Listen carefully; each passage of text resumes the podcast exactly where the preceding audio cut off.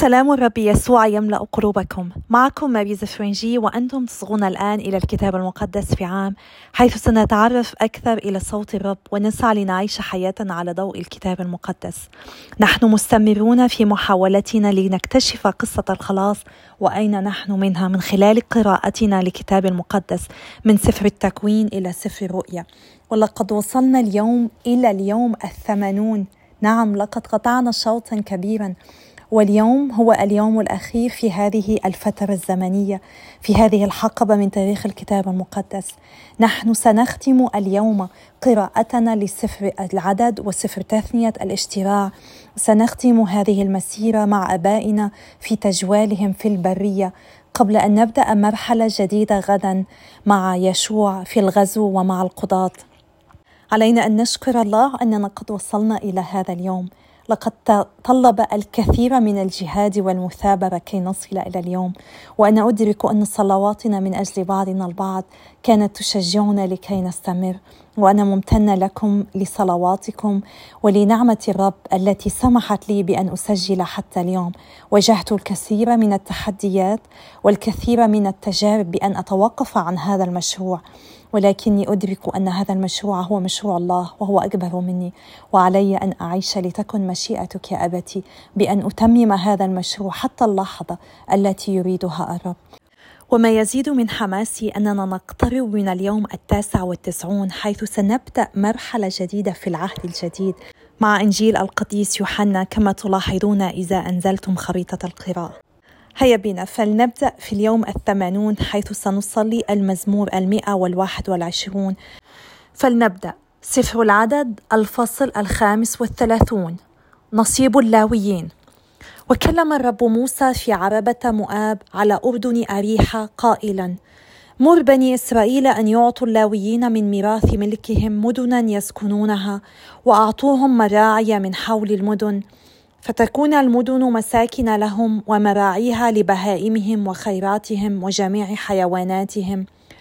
ومراعي المدن التي تعطونها للاويين تكون ألف ذراع من سور المدينة إلى خارج من حولها.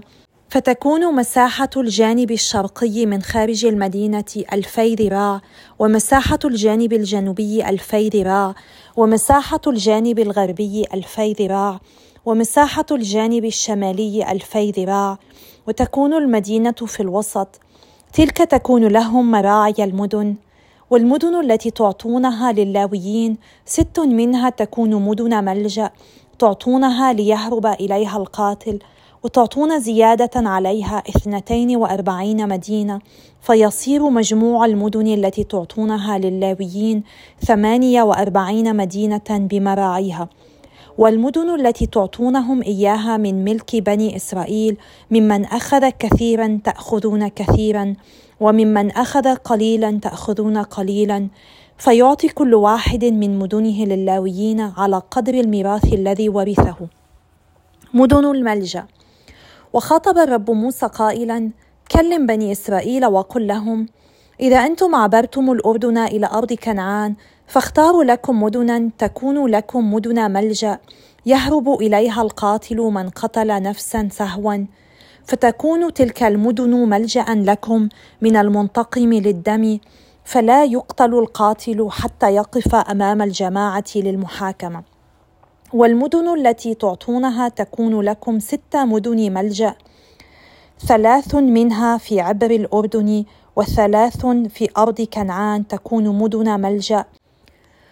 لبني إسرائيل وللنزيل وللضيف فيما بينكم تكون هذه المدن الست ملجأ ليهرب إليها كل من قتل نفسا سهوا. إن كان قد ضربه بأداة من حديد فمات فهو قاتل والقاتل يموت موتا. وإن ضربه بحجر يد مما يقتل به فمات فهو قاتل والقاتل يموت موتا. وإن ضربه بأداة يد من خشب مما يقتل به فمات فهو قاتل والقاتل يموت موتا. المنتقم للدم هو يميت القاتل يميته حين يصادفه. وإن دفعه عن بغض أو ألقى عليه شيئا عمدا فمات أو ضربه بيده عن عداوة فمات فإن الضارب يموت موتا لأنه قاتل. والمنتقم للدم هو يميت القاتل حين يصادفه. وإن دفعه عرضا بلا عداوة أو ألقى عليه أداة ما بغير تعمد أو حجرا مما يقتل به أسقطه عليه دون أن يراه فمات وهو ليس بعدو له ولا طالب له سوءا. فلتحكم الجماعة بين القاتل والمنتقم للدم بموجب هذه الأحكام. وتنقذ الجماعة القاتل من يد المنتقم للدم وترده إلى مدينة ملجئه التي كان قد هرب إليها فيقيم بها حتى يموت عظيم الكهنة الذي مسح بدهن القدس. فإن خرج القاتل من حدود مدينة ملجئه التي هرب إليها فصادفه المنتقم للدم خارج حدود مدينة ملجئه فقتل المنتقم للدم القاتل فلا دم عليه. فعلى القاتل أن يقيم في مدينة ملجئه إلى أن يموت عظيم الكهنة وبعد موت عظيم الكهنة يرجع القاتل إلى أرض ملكه. فلتكن لكم تلك فرائض حكم مدى أجيالكم في جميع مساكنكم. كل من قتل نفسا فبشهادة شهود يقتل القاتل. فأما الشاهد الواحد فلا تقتل نفس بشهادته ولا تأخذ فدية عن نفس قاتل استوجب الموت بل يموت موتا ولا تأخذ فدية من قاتل هرب إلى مدينة ملجئه ليعود فيقيم في أرضه قبل موت الكاهن. لا تدنسوا الأرض التي أنتم فيها لأن الدم يدنس الأرض ولا يكفر عنها للدم الذي سفك عليها إلا بدم سافكه. فلا تنجس الأرض التي أنتم ساكنون فيها وأنا مقيم في وسطها فأنا الرب مقيم في وسط بني إسرائيل. الفصل السادس والثلاثون. ميراث المرأة المتزوجة. وتقدم رؤساء بيوت آباء عشيرة بني جلعادة بني ماكرة بني منسى من عشائر بني يوسف فتكلموا أمام موسى والزعماء أرباب بيوت آباء بني إسرائيل وقالوا إن الرب قد أمر سيدنا أن يعطي الأرض ميراثا بالقرعة لبني إسرائيل وقد أمر سيدنا من قبل الرب بأن يعطي ميراث صلفحاد أخينا لبناته.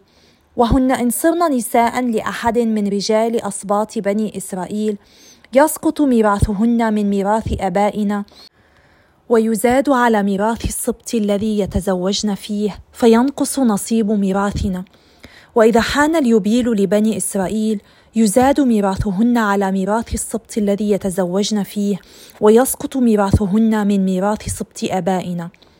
فأمر موسى بني إسرائيل عن أمر الرب وقال بالصواب تكلم سبط بني يوسف هذا ما أمر الرب به في بنات صلفحاد قائلا يتزوجن بمن حسن في عيونهن ولكن يجب أن يكون من عشيرة سبط أبيهن حتى لا يتحول ميراث بني إسرائيل من سبط إلى سبط بل يلازم بنو إسرائيل كل منهم ميراث سبط آبائه وكل بنت ترث ميراثا من اسباط بني إسرائيل.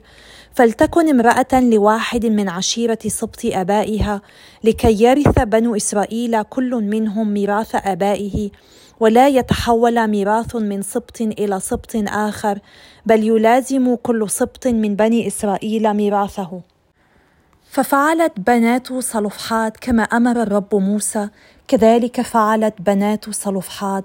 فصارت محلة وطرسة وحجلة وملكة ونوعة وهن بنات صلفحاد نساء لبني أعمامهن. صارت نساء لرجال من عشيرة بني منسى بني يوسف فبقي ميراثهن في سبط عشيرة أبيهن. تلك هي الوصايا والأحكام التي أمر الرب بها بني إسرائيل على لسان موسى في عربة مؤاب على أردن أريحة. الفصل الرابع والثلاثون من سفر تثنية الاشتراع. وفاة موسى. ثم صعد موسى من برية مؤاب إلى جبل نبو إلى قمة الفسجة تجاه أريحة فأراه الرب الأرض كلها من جلعاد إلى دان نفتالي كلها وأرض أفرائيم ومنسى وأرض يهوذا كلها إلى البحر الغربي والنقبة وناحية وادي أريحة مدينة النخل إلى صوعر. وقال له الرب هذه هي الأرض التي أقسمت لإبراهيم وإسحاق ويعقوب قائلا لنسلك أعطيها.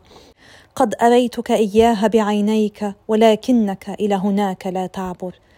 فمات هناك موسى عبد الرب في أرض مؤاب بأمر الرب ودفنه في الوادي في أرض مؤاب تجاه بيت فاغور. ولم يعرف أحد قبره إلى يومنا هذا. وكان موسى ابن مائه وعشرين سنة حين مات ولم يكل بصره ولم تذهب نظرته.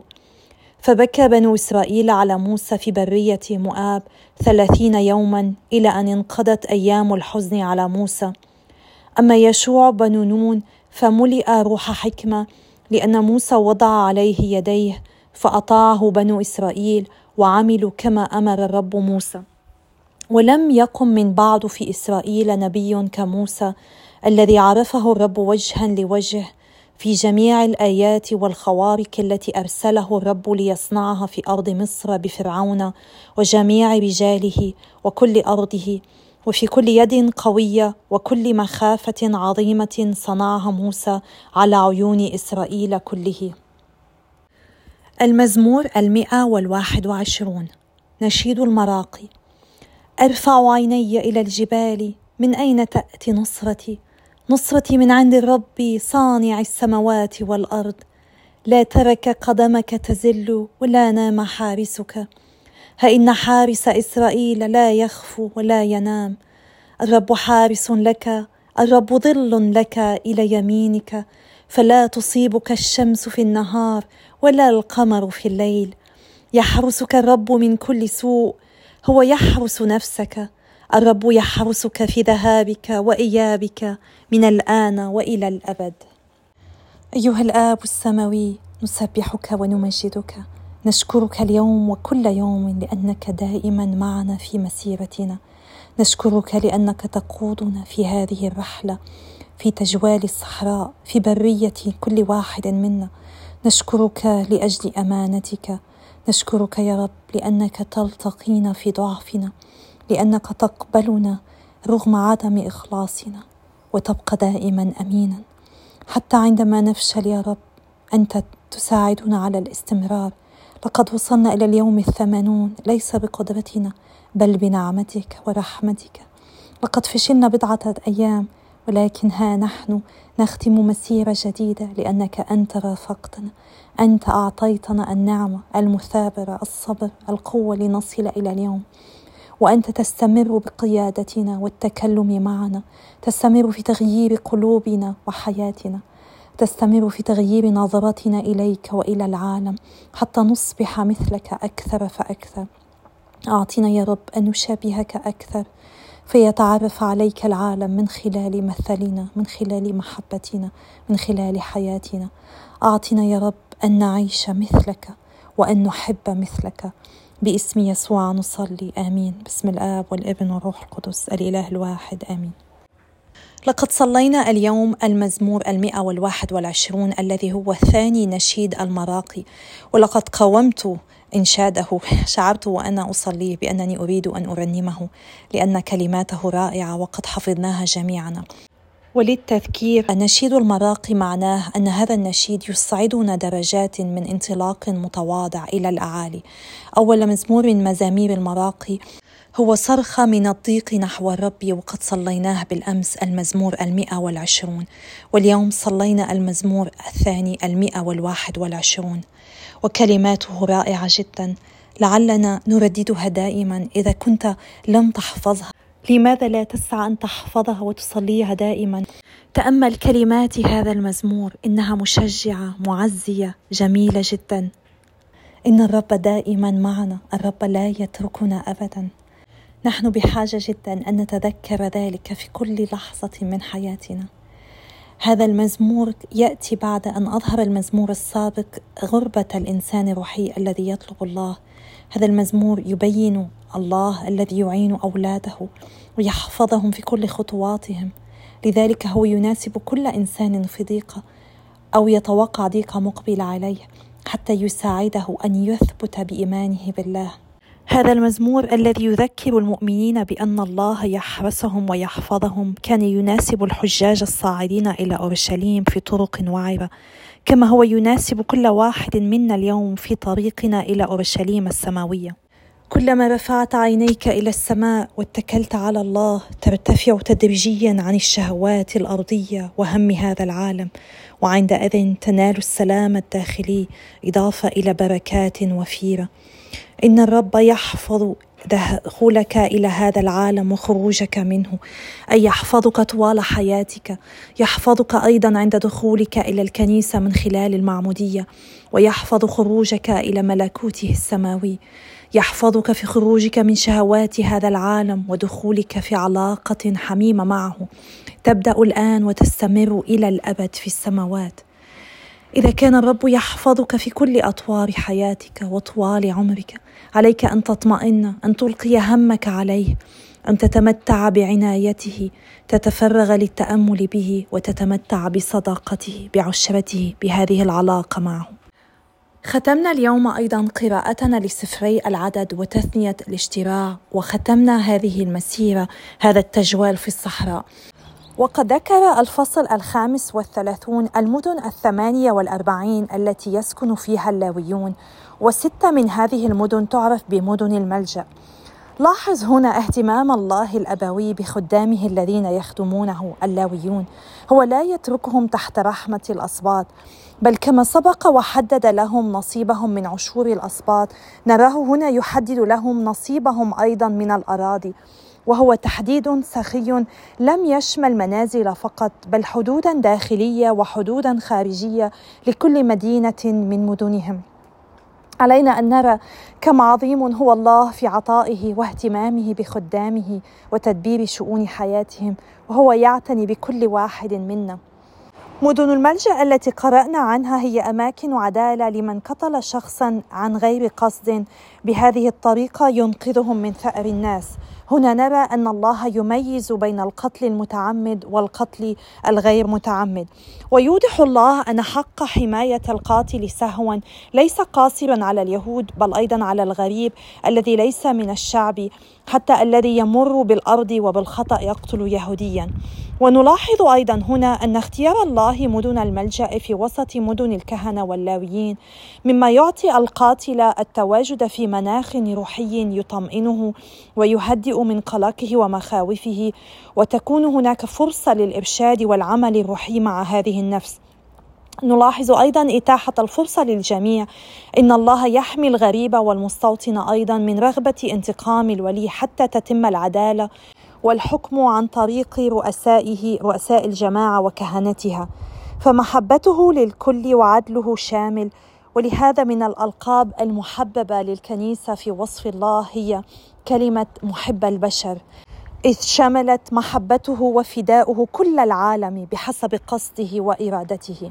ويمكننا القول أيضا أن قيمة النفس البشرية تظهر في نظر الله واهتمامه بالمحافظة عليها في مدن الملجأ. وهكذا أيضا الله يعطي فرصة للخاطئ أن يتوب. ترمز مدن الملجأ للكنيسة التي يلتجئ إليها الخاطئ ليعترف ويتناول جسد الرب ودمه فيجدد حياته وينقذ نفسه من الموت. لذلك الأسرار المقدسة مهمة جدا ولا يمكننا الاستغناء عنها. لا يمكننا أن ندعي أننا على علاقة جيدة مع الله. إذا كنا لا نتغذى من الأسرار المقدسة إذا كنا لا نحصل على النعمة التي نحن بحاجة إليها من سر الاعتراف وسر الإفخارستية. هناك شيء مهم جدا وثمين جدا ناقص في علاقتنا مع الله عندما نرفض هذه الأسرار المقدسة. الشخص الذي يطالب بدم المقتول يرمز للمسيح الذي يدافع عنا ضد العدو ضد الشرير وينقذنا من يده من خلال فدائه لنا الذي تم على الصليب. هرب القاتل السهو إلى مدن الملجأ لينقذ حياته من الموت يرمز لهروب الإنسان من الخطيئة وكل مصادرها التي تسبب موته. إننا نرى أن رحمة الله واضحة في إنقاذ القاتل سهوا. فالله في محبته يلتمس لك الأعذار ليقودك إلى التوبة وإصلاح أخطائك والتدقيق في كل تصرفاتك. نعم إن الرب يعذرنا الرب يعطينا فرصة جديدة. كل يوم هو فرصة جديدة لنا معه. عندما نخطئ علينا أن نلتجئ سريعا إلى الله بالصلاة والتوبة من خلال سر الاعتراف فنجدد حياتنا حتى لا يستطيع الشرير أن يمسنا. بل هكذا نحيا تحت جناحي الرب ونفرح بوجودنا بين يديه. قرأنا اليوم أيضا أنه كان يجب أن يشهد أكثر من شاهد على جريمة القتل المزعومة. الشهادة المؤكدة كانت مطلوبة عند اتهام شخص ما بارتكاب جريمة كبرى كما رأينا ونرى في الكتاب المقدس. يتطرق سفر العدد إلى ميراث المرأة. كما رأينا سابقا عندما يموت الرجل بدون أبناء تنتقل أرضه لبناته. وقد قرروا ليمنعوا الرجال من امتلاك أرض إضافية لزوجة من سبط آخر. ألا يسمح للمرأة أن تتزوج إلا داخل سبطها. هذا يعكس لنا مدى أهمية الميراث والأرض للسبط. هذا يعلمنا شيئا مهما ليس فقط عن الزواج بل عن الحياة؟ شيء رددناه في الأيام الماضية. نحن ننتمي إلى بعضنا البعض. نحن لم نخلق لكي نكون في عزلة عن العالم وألا نكترث بالآخر. لدينا مسؤوليات معينة تجاه بعضنا البعض. ليس من المفترض بنا أن نعيش مستقلين عن الآخرين رافضين الآخرين بمفردنا. نحن حقا لا نستطيع أن نفعل ما نريد. نحن ملزمون بالعيش كما يدعونا الله للعيش لأن كل ما نفعله له تأثير على غيرنا. نعم الجيد والسيء الذي نفعله له تأثير على العالم الذي يحيط بنا. أنا جزء من هذه العائلة أنا جزء من هذه الجماعة أنا جزء من هذه الكنيسة وما أفعله له تأثير على الجميع. ولنتذكر أهم شيء نحن ننتمي إلى الله ودعوتنا أن نعكس صورته في كل ما نقوله ونفعله. ونحن الآن جميعنا ننتمي إلى جماعة الكتاب المقدس في عام. لذلك أنا دائما أطلب منكم أن تصلوا من أجل بعضكم البعض ومن أجلي لأننا نحن جماعة متحدة سوية في قراءة أو الإصغاء إلى الكتاب المقدس حتى ننمو في حياتنا الروحية ونقترب من الله أكثر. في ختام هذه المرحلة من الكتاب المقدس هذا التجوال في الصحراء فلنلخص ما قرأناه. بعد أن خيموا في جبل سيناء لمدة عام غادر إسرائيل منازلهم في الصحراء على أمل تحقيق الوعد الأول لإبراهيم الحصول على أرض خاصة بهم.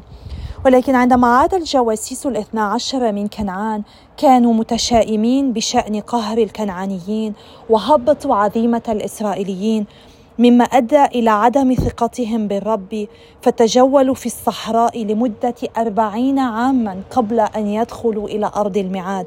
كان الناس بحاجة إلى أن يتعلموا كيف يحققوا إرادة الله ويثق به.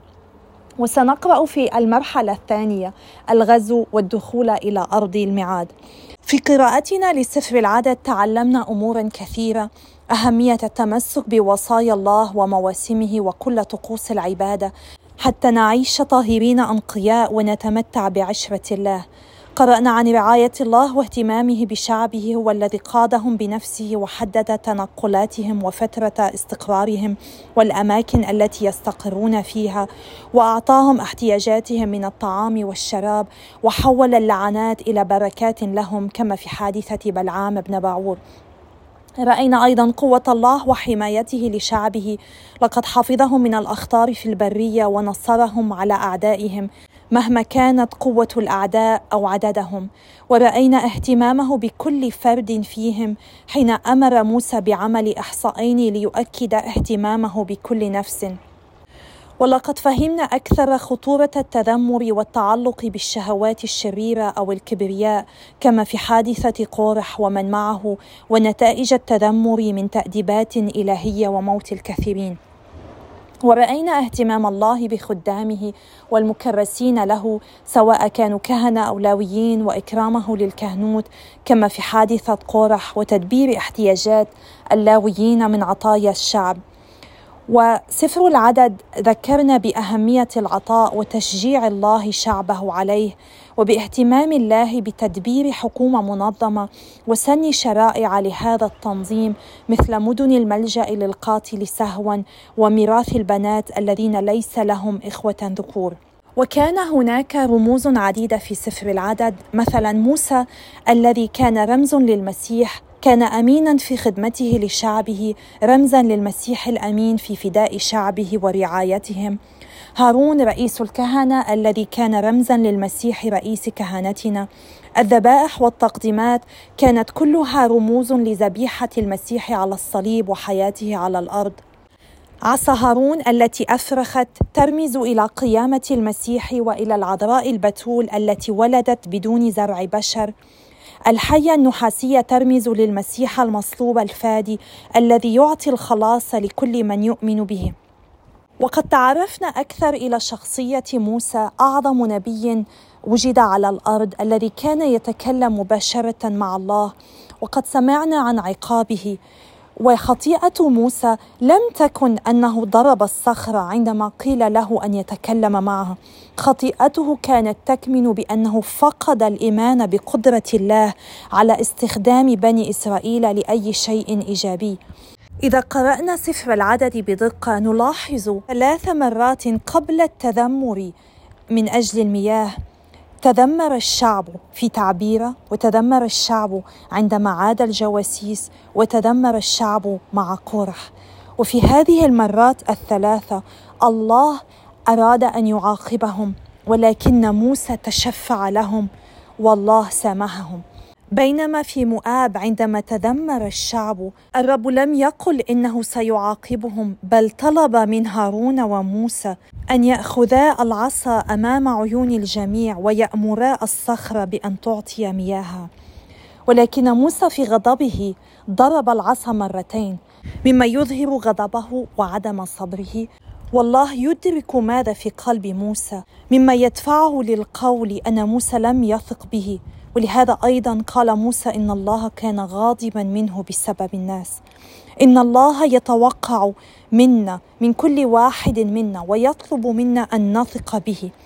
الثقة قد تبدو سهلة عندما يسير كل شيء على ما يرام ولكن إيماننا هو أكثر أهمية عندما تسوء الأمور عندما لا نفهم ماذا يحصل عندما يستنفذ صبرنا. فلنتأمل في مثل موسى الرائع الذي كان صديقا قريبا من الله ولكنه بطبيعته البشرية أيضا أخطأ وعاقبه الله. قد يبدو العقاب قاسيا ولكن كما قلنا سابقا من أعطي الكثير يطلب منه الكثير. هو كان قريبا جدا من الله وكان عليه أن يثق بالله دائما. تأمل في مثل موسى وتعلم من كل طباعه الجيده من كل أعماله الحسنة من تشفعه لشعبه من ثقته بالله. ولا تقع في نفس الخطأ الذي وقع فيه. لقد تعثرت ثقة موسى في الله مؤقتا وكلفته أرض الميعاد.